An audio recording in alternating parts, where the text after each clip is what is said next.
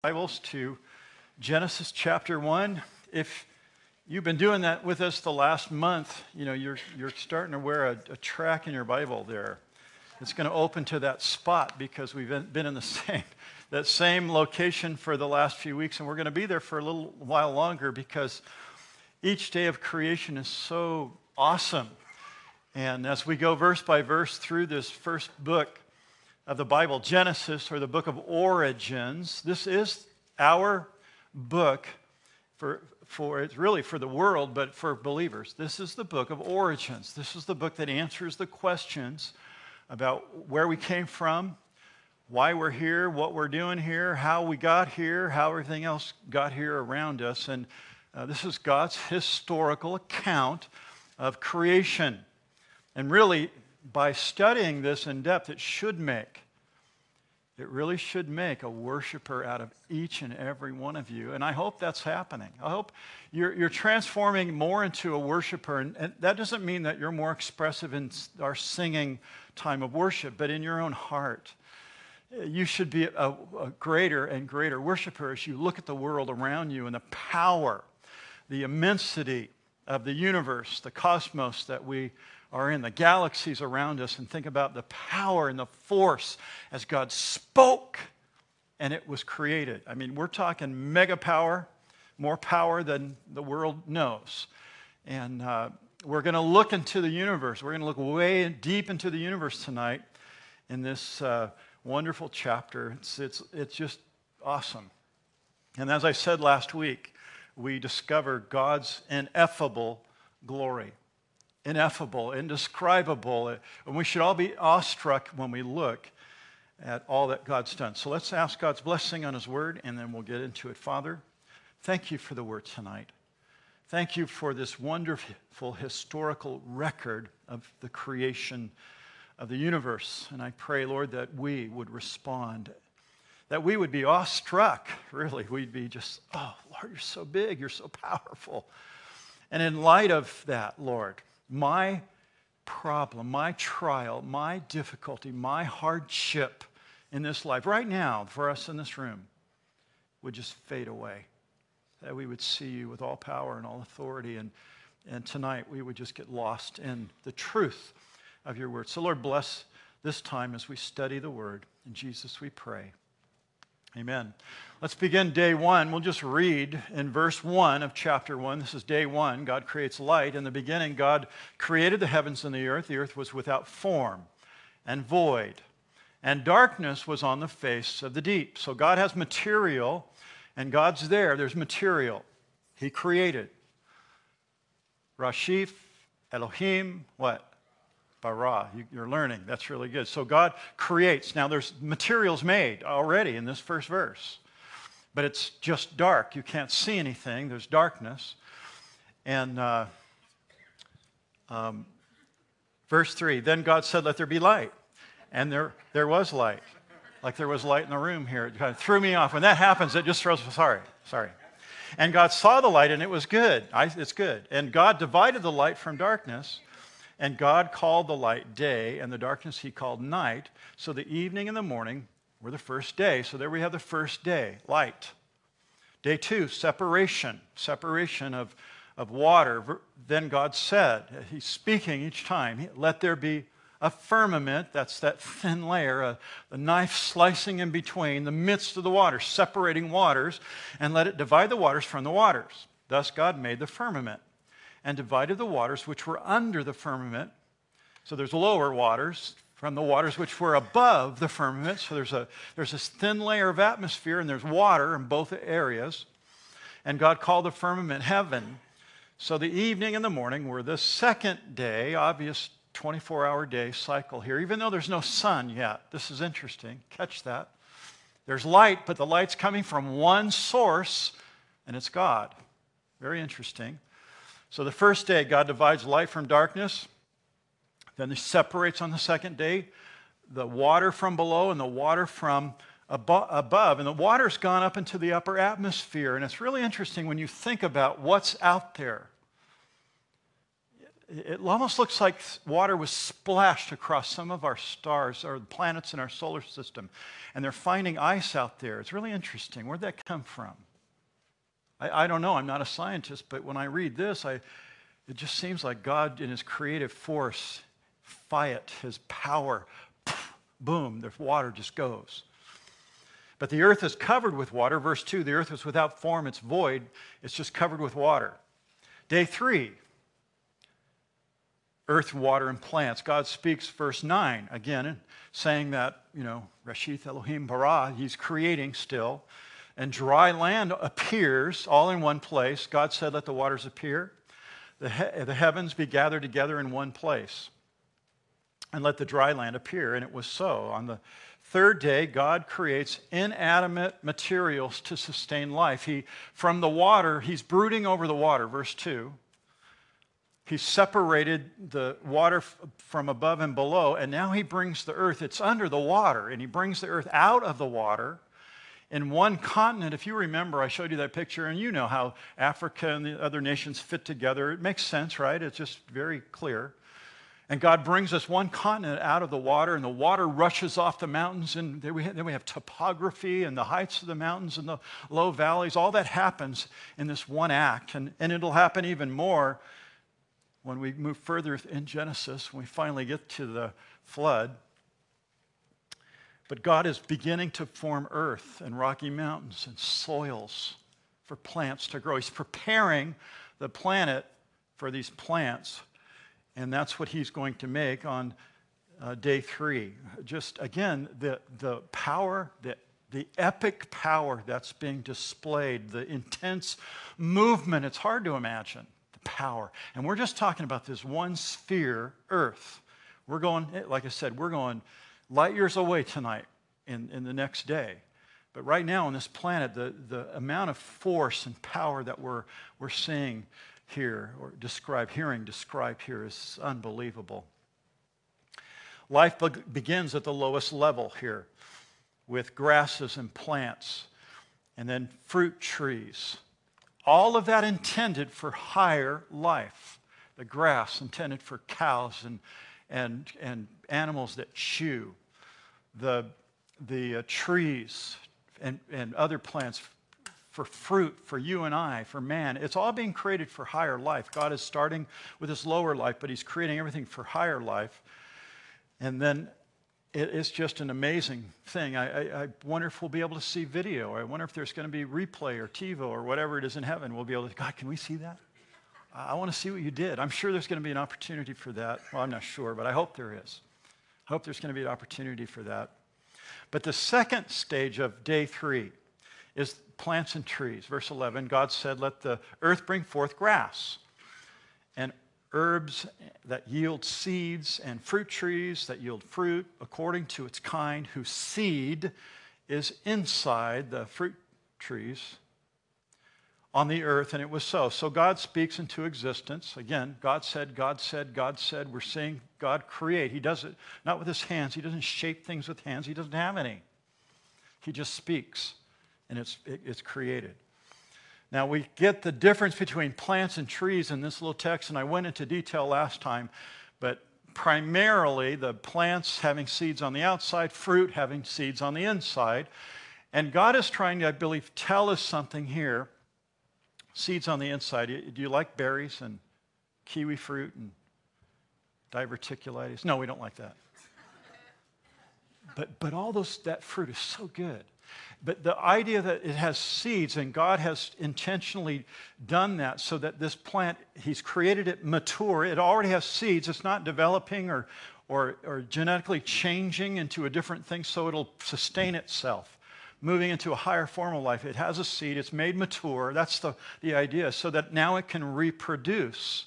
God made it fully grown, He made mature plants with seeds, and now they can just replenish the earth. They can reproduce and replenish and distribute throughout the earth. So, this interesting, this little phrase in verse 12, I like it. It's, it tells us that there's a seed and it grows after its own kind. It, it, very interesting. Every seed, the earth brought forth grass, verse 12, the herb that yields seed. And then it says later, according to its kind. Again, a plant can only reproduce something of its own kind. Another plant of the same color, variety, the size, the shape, all of those things are within its genetic code. We're going to talk a little bit about that later too, but, but uh, plants, they didn't evolve, they were made mature. That's what the scripture tells us. No animal or plant evolves to a higher form. Everything's devolving, really. Everything's slowing down. Entropy, thermodynamics, I explained that earlier. But Genesis teaches that God spoke and He created everything. Now, I have a short little video because I, I really want you to catch this whole thing about as we look at creation, we should become worshipers. This is one of my favorite worshipers. He's going to do a song, and there's some words. You can follow it. We'll turn the lights down. This is, I love this worship leader in this song.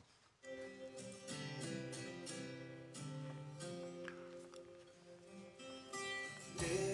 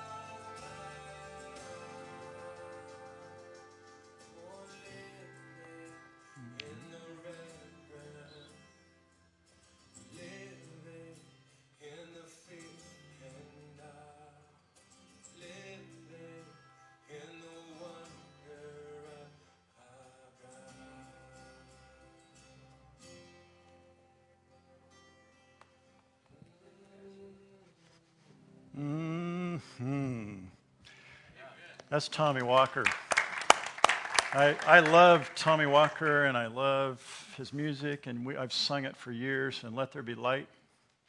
Let there, there it is. Okay, so let's go over these days again, and then we're going to jump into day four. Day one, light. Day two, separation. Day three, earth, water, and plants. So God's preparing the earth, and it's growing, but He's not done. Because day four, we get the sun, moon, and stars. So the Bible is going to teach us, Genesis teaching us now that God is going to put the luminaires, you could say, the stars in the heavens, the lights in the sky. That's what we look at. Let's read together verse 14. Then God said, Let there be lights in the firmament of the heavens to divide the day from night, and let them be for signs and seasons, and for days and years. And let them be for lights in the firmament of the heavens to give light on the earth. And it was so. Then God made two great lights the greater light to rule the day, the lesser light to rule the night. He made the stars also. God set them in the firmament of the heavens to give light on the earth and to rule over the day and over the night and to divide the light from the darkness. And God saw that it was good. So the evening and the morning were the fourth day. Now, it's at this point I need to kind of divert just to give perspective, but evolution. Evolution tries to explain where all the stars and galaxies come from. They try to, they're trying to see, and science, evolutionary science is trying to see where the matter and how old it is and how far it goes. And they measure light and they measure the, the moon rocks. Remember the first moon rock? If you've been to the Smithsonian in DC, I've been there a couple of times, they've got one of the moon rocks. You can look at it through the glass. There's one of the rocks they brought back from, from the moon. And they're, they're trying to, to uh, look at and, and analyze to see how old the universe is, but they haven't been able to do it. They, we've sent men to the moon.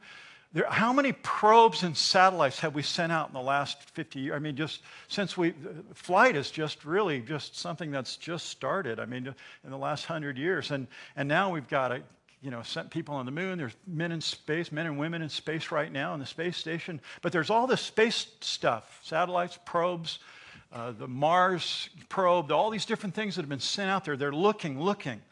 And then the Hubble Space Telescope, that's the big one, the one that most of us know about. It was sent into orbit in 1990.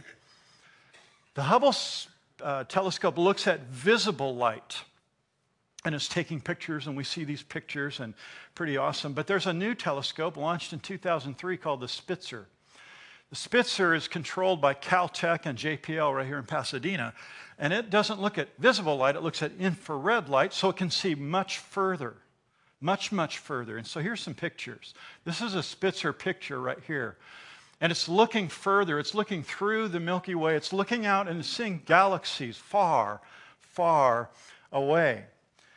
And the result of the pictures and the discovery and all the different satellites and probes that scientists have sent to space is that they just keep seeing more and more and more, that there's no answers. It's just more, more, galaxies and stars and clusters of stars and but no insight on how the universe could have possibly evolved. That's because evolution doesn't make any sense. you can't make it make sense because it doesn't make sense. All this stuff, where did it come from? When did it start? There's, all they have is a theory. It, there was bang, it just happened. That's their theory. I mean, seriously. Now, I, and I'm not trying to, you know, just be cavalier. I'm just saying that that's it. That's all I know they have to say. And, and all they'll do is add billions upon billions of years to, to exercise their knowledge. You say, well, are, are you so stupid you, didn't, you can't understand that it just takes more years? That it's billions upon billions of years? And it could happen. Really? But, but isn't science observable, repeatable truth? And that's not scientific. Evolution is not scientific. That's the, the real point. God made everything on the fourth day, and He just spoke it. He spoke it. It's mind boggling. Look at this picture. This is a, just another Spitzer picture here. It's an image of a, another galaxy. Verse 14 says that God said, that's power. God spoke that into existence. I always think about when I speak, you know, and there's all kinds of matter coming out of my mouth when I speak. It's all over my iPad, by the way. Don't touch this. This is really dangerous because as I speak, I have to clean it every time I do this. But it's almost like God spoke and phew, all this stuff went out, and, and we see these beautiful galaxies that are bigger than we can imagine. Verse 16 Then God made two great lights, the greater light to rule the day, the lesser light to rule the night. And these two obviously are the sun and the moon. And then in the Hebrew, I love this. At the end, I want you to look here. Look at the end of verse 16. They're just words kind of added to the end of the sentence. Notice what it says right there. Uh, and then he made the stars also. Think about that. God made the sun and the moon. Ah, I've sprinkled it with a few stars. The power and the, the awesome authority that our God has. You have to get the idea here. That's, that's the, the, the vibe that God has created, and, and it's just mega here. Talk about a boom. This is it right here power. So, if, when you think about God's awesome power, is there anything more powerful than God? Absolutely not. No. God is displaying his power. When you look up into the heavens and you see the lights, and tonight's a really great night, by the way, to see the heavens. You can see that, you can actually see the outline of the moon. I was out there early, you can see the outline of the whole moon and just the sliver of it, but you see the whole moon. It's, it's remarkable. And then you see the stars. And when you get to the desert or the mountains, you can see the Milky Way and that band of, of how many trillions? Quadrillions. Well, I can't even describe a word that, that would number the stars that we see when we look up.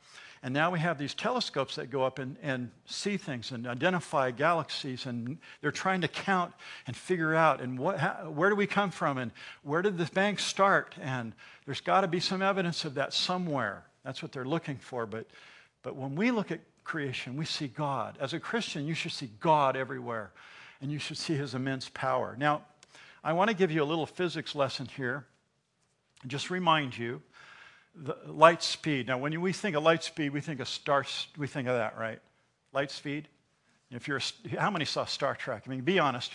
Be honest. Come on. Oh, not everybody, but a few of you did. I, I actually went and saw it. Light speed. That's what that is. Now, here's light speed in Southern California, by the way. Here it is. Okay, let's go back to light speed light speed is, is depicted by this kind of blur uh, light here. But I want to put in perspective the immensity of our galaxy by talking to you about light speed 186,000 miles per second. That's booking, that is moving. So, so tonight, I, I really want to help you understand this. Six trillion miles in, uh, in a year, six trillion unbelievable speed we're talking about here. So here we have a picture of our solar system. And this picture that I'm showing you doesn't give you scale, it just shows you all the planets in our solar system. Of course, the one on the end there, it's been declassified. You know that, right? It's not a planet anymore. It's called a dwarf star, I guess. What, whatever, you know. I, I, don't, I don't quite understand that, but it's just a dwarf star thing. So dwarf planet. But uh, it, these planets orbit the sun. This is our solar system. This is our neighborhood right here. And uh, so, what I want to do is, I want to get you in your mind, I want you to imagine a light beam, a single light beam that's going to leave Calvary Chapel, San Bernardino, and it's going to move at 186 miles per hour. From this location, it's going to take off at, in five minutes at 8 o'clock. And at 8 o'clock, it's going to leave this location, and off it goes in one single direction at 186 miles, or 180,000 miles per hour. By 841, the light beam passed Jupiter. That's how fast it's moving. So in 40 minutes or so, it gets to Jupiter, and there's, you can see there where it's going and how fast it's going. Four hours later, traveling at that 186,000 miles per hour, it's at Pluto. It's at the end of our little neighborhood here. And uh, then four years traveling at the same speed, light speed, and this is hard to imagine, but it, 186,000 miles per second for four years. It reaches the nearest star to our sun. It's called Proxima Centauri. It's this one right over here. So here's our sun, two light years, see, four light years, and it gets here. Six light years, there's this other one out here. These are, this uh, Proxima, what is it called? Proxima Centauri, you can actually see it with your naked eye, if, if you really have good eyesight, you can actually see it. It's, it's bright enough and it's big enough. It's a group of stars, it's not just one star.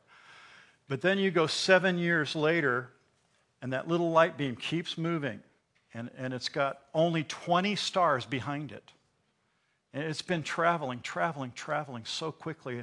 And it's, we're talking vast, immense space here. And it's, it's so hard for us to grasp it, but I'm hoping that you get this. Now, listen to this it has to travel 32,000 years at 186,000 miles per second before it reaches the center of our known galaxy. 32,000 years at that speed. Are you getting the idea that we're living in a really large universe? 50,000 years after the 32,000 years, you get to the other side of the Milky Way. And the Milky Way galaxy is only an average sized galaxy. There are many galaxies that are much bigger than the Milky Way.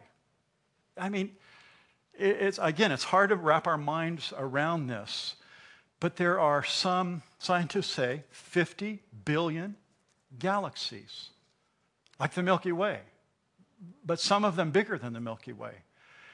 And it would take you 80 or 80,000 years at that light speed to get across some of those galaxies. It's just mind boggling, isn't it? It kind of sets you. Uh, when you finally go for 2.537 million years, this little light beam that left at 8 o'clock, 2.537 million years later, it reaches the Andromeda galaxy. And I think I have a picture of that. There it is. See over there where the little circle is?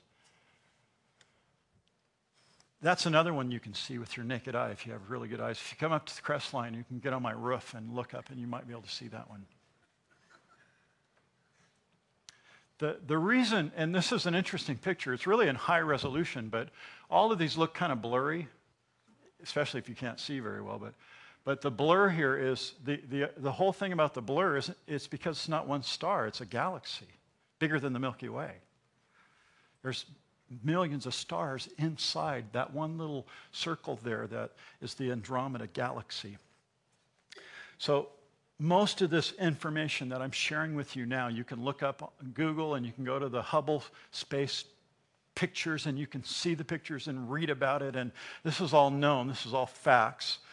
Now, we're looking at the Bible, and Genesis explains that God created the heavens and he did it by speaking, and his just speaking, the power creates the size and the immense expanse that we're talking about tonight that we can hardly even wrap our minds around. And at the end of verse 16, he made the stars also. I love that. I love that. He made the sun and moon. We see the sun and moons. And, and yeah, the, you know, all this, he made those stars too. It's, it's so mind boggling. Somebody say, wow. I mean, I need that. Okay. All right. Thanks. Here's what the psalmist says. Check this verse out. The psalmist writes this When I consider your heavens, the work of your fingers, your fingers, I love that, the moon and the stars which you have made, ordained, or set in place. The psalmist is beginning to, to just wonder, and the psalmist is going, Wow, God, you're so big. And how about this in Isaiah chapter 40? Who has measured the waters in the hollow of his hand? He's measured the ha- heavens with a span. You know what a span is? Think about what I just described the light years and the 32 billion. The span, it's just the span of God's hand. It's just a little teeny bit of God's hand. In other words, God has it all under his control. He made it all. He is so powerful. Oh, it's, it's, it's just remarkable. If that's the work of God's fingers, and the span of his hands. Just think what his arm can do. I mean, come on. We serve a mighty and powerful God. Now, today, if you read, I read this Fox News report on my phone. Every morning I get up, it's one of my things. I read the Bible and I read the Fox News report. And today there was this article. I want to show you. This is what this article says here. Hundreds of hidden galaxies glimpsed behind the Milky Way. So now this telescope in Australia has seen this, and I want to go ahead and roll that video. Don't turn the lights down this time, though. Just roll the video. No music with it, just roll the video. And I'm going to talk while that video goes. Let's see if we can get this video going. This was posted today. Go forward so we don't see. Oh, okay, that's good. That's good. So all it, there's no real talking in this video, but here we're moving away from the Earth. We're going through the galaxy. The Earth is in the middle of the Milky Way somewhere. And this is illustrating the fact that it's very difficult for our telescopes to see through all the debris and all the stuff and the light coming from that galaxy. We have, not been able to see them. Well, in Australia, they have set up these telescopes, and, and these telescopes have been able to see some of the radio waves. And, and it's a radio telescope, obviously, and it's seeing more. The idea is that there's more. There's more than the scientists even think. There's more there. Of course, there is. There's more. There's all these extra stars. God has, again, created it all, He spoke it all. So let's go back to my, my notes. I just wanted you to see that. It was a cooler report. I read it. It was fun just to see incorporated in here in the study tonight. Evolutionary theory says that it's all a result of random, spontaneous process, mysterious gases and cells that spontaneously organize themselves, blew up and have come to this upward complexity to where you have plant life and animal life and eye and brain matter. And think about the complexity of your mind and your brain and your ear, how it works. But it all came from this by random chance, by heat. It all just happened. That's, that's the theory of, of evolution. Evolution has never been observed, it's never been proven because it's impossible. Now, let me give you another example. We go from the, the immensity or the size of the universe. Let's, let's bring it back home to earth. Let's get down to the very essence of who we are as people. It's called, uh, there it is right there. We say DNA, but deoxyribonucleic acid. Did I get that right? All the, all the doctors and scientists and biologists here in the, in the room. Um, that one sister, I don't see her tonight. I had a really great conversation with a biologist on Sunday morning. She took biology. She's not here, right? No. She came last week. And we talked a little bit about it. And she said, You know, I, I, as a Christian, I had to suffer through all those classes. She's got a degree in biology. I had to suffer through all those classes on evolution because I knew God created it all. And she's, she's been listening on, she's either listening online or she's listening to the series, and she goes, It's oh, so refreshing, Pastor Lee, to hear what God's done, because I believe that, even though she's gone through many, many courses in biology, and that's what's been proven, but or, or taught to her this theory. So DNA carries the life code. So we've gone from the vastness of the universe right down to DNA, which carries the, the life code for each and every one of us and cell, every cell. Every single cell has this DNA. So you take your body, for instance. There are 100 trillion cells that make up your body. That's another hard number to uh, comprehend, isn't it? 100 trillion cells. I mean, think of that. And every one of those cells has this strip of DNA. And that double helix that you're seeing behind me that connects, you have all this chemistry that holds it together, and there's code. It's all code. It's code that describes something about the cell or about you, and we're talking about you and me here. There's 46 segments of that little coil. 23 come from your mom, 23 come from your dad. And they come together, and that's why you look like your mom or dad, right? It's DNA. It's because God's a God of order. This is what God has created. It couldn't have just happened. DNA is another proof that God made you and I. Now, if you could take the DNA, this is an interesting you couldn't, you can't really see it. It's very small, but if you could take it, it's seven feet long when you stretch it all the way out, seven feet. Each one of these 100 trillion cells that you're made up of have DNA. And you stretch those cells out, they're seven feet long, so you take the, the 100, you know, uh, uh, billion cells and then stretch them out seven feet long, and you end up with this en- enormous line of DNA.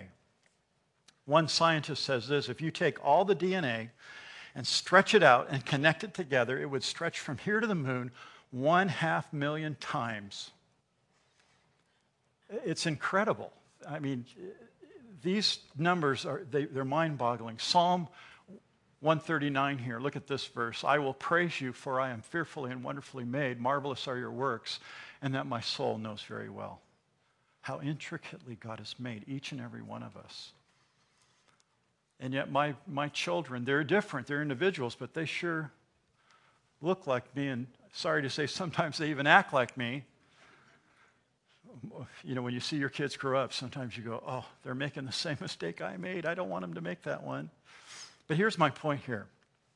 Whether you go to the, the farthest galaxy in the universe, some two and a half million light years away, like I've described, or you look at the smallest human cell within the human body, you always see the hand of an intelligent creator. Always. Always. There's design, there's, there's um, cohesion, there's everything in every piece of God's creation has order. And it's, it's a beautiful, beautiful truth that God has created it all. Now, that's what Genesis is uh, teaching us as we read it.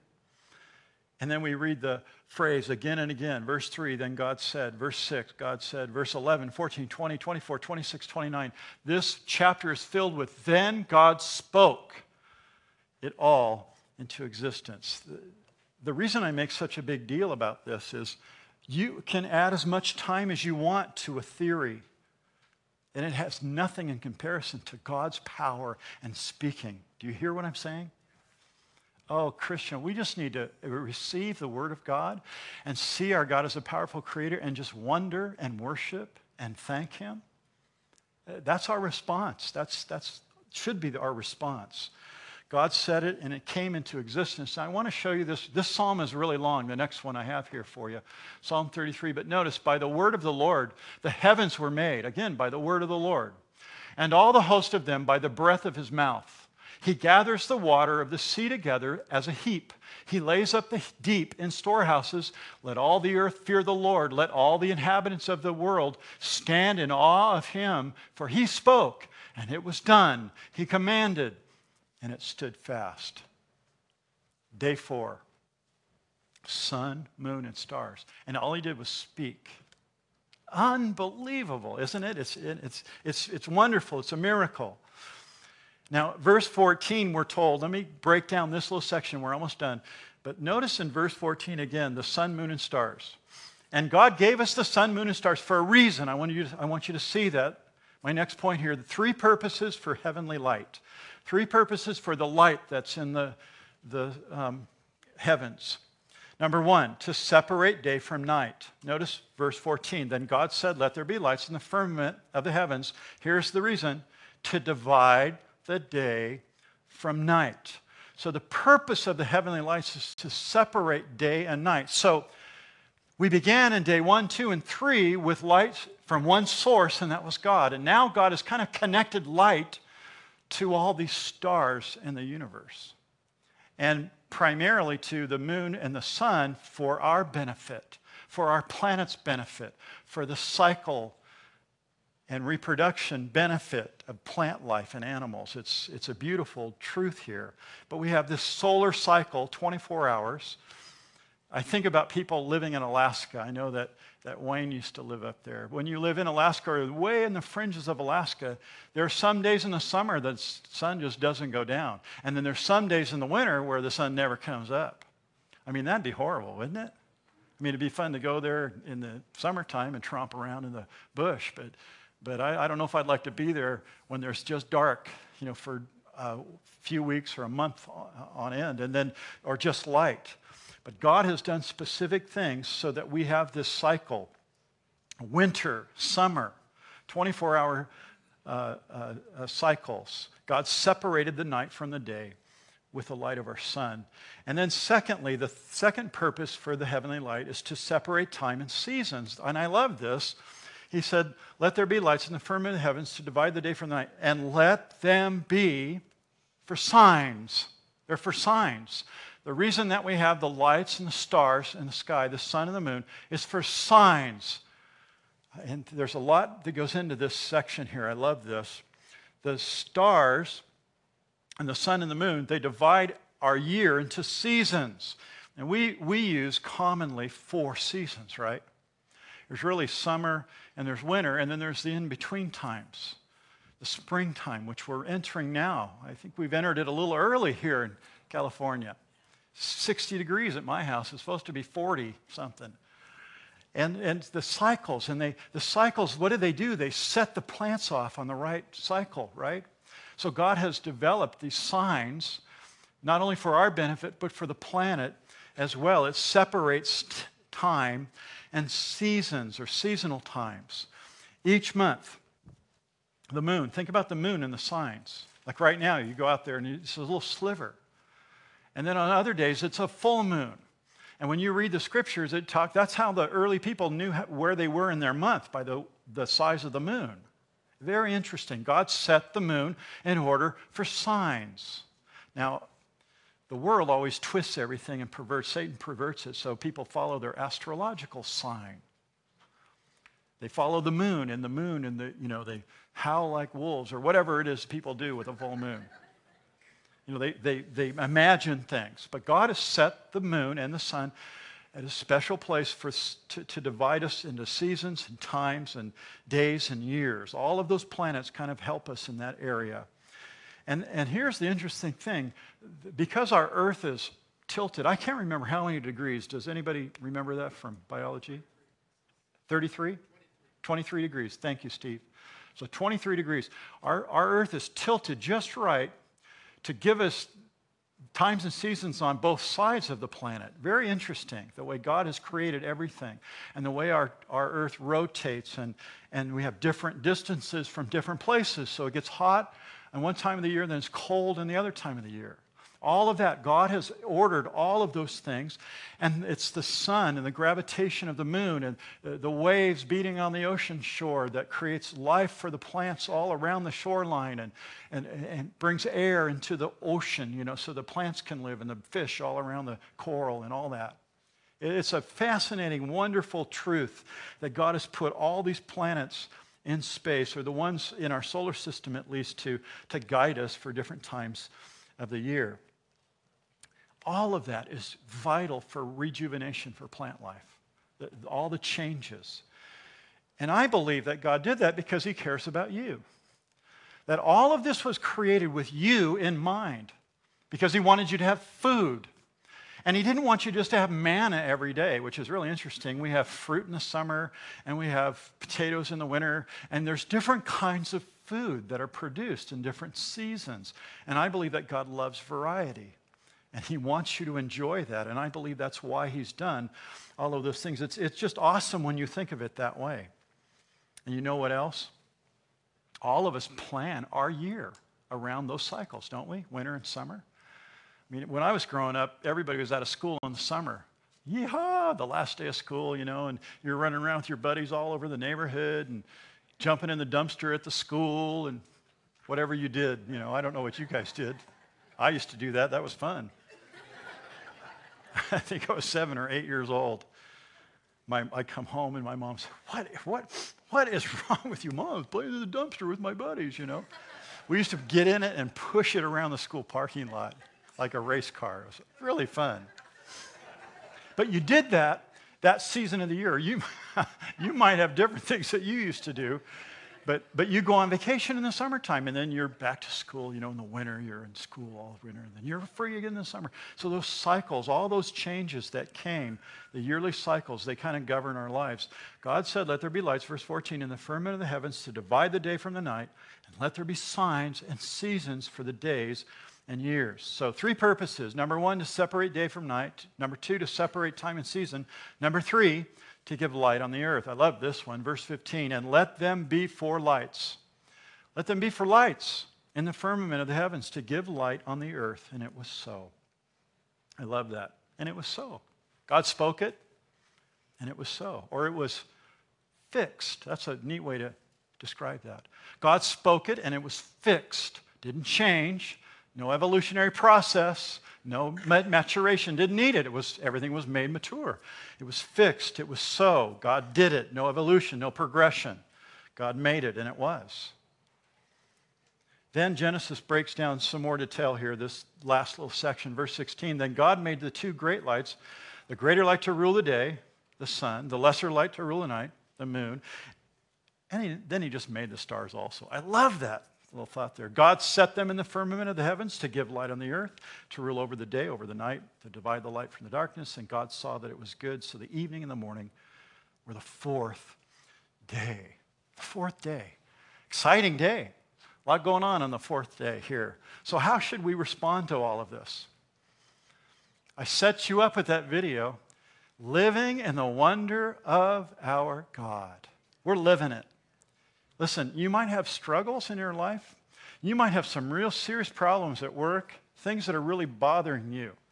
But you are living in the wonder of our God. And He is with you, and He'll never leave you. And He has all power, He has all authority. Are you appropriating that in your life, or are the things of this life overtaking you? How big is your God? How big is He? Are you really living in the wonder of our God. Uh, the right response to God's creation is to worship, not to question it, not to argue it, not to debate it. And please, not to use science as a hermeneutic to describe it. No, to, or define it. We just believe it. And we get on our face and we worship an awesome God. And to end this study, I want you to open Turn to the middle of your Bible to Psalm 8. I want to end with reading Psalm 8. The worship team, you guys can come up. Let's have the worship team come up and then we'll read Psalm 8.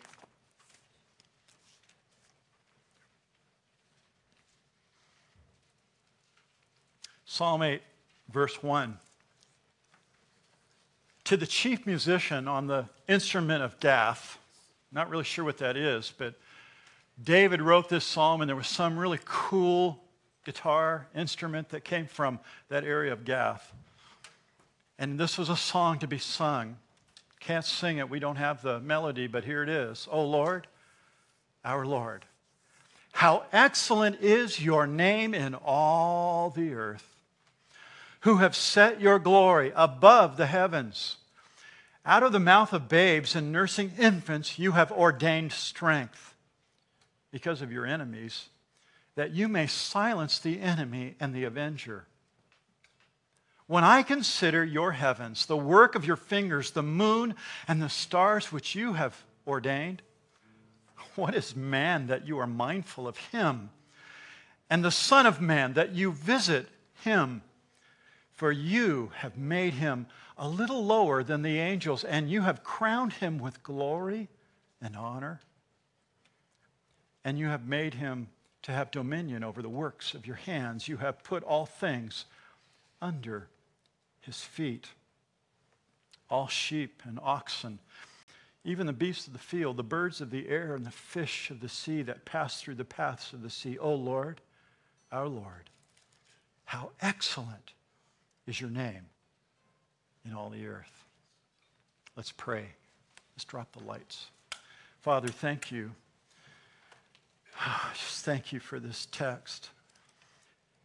And Lord, even though we didn't have time to see or grasp the immensity of your creation, you've given us just a, a little glimpse. You created the, moon and the heavens and the stars. You, you just made them. You spoke and they were created.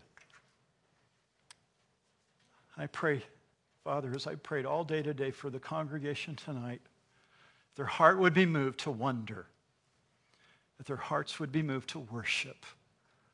As the psalmist said, O Lord, our Lord, how excellent is your name in all the earth. Oh, we love you, Lord. We worship you now. In Jesus' name.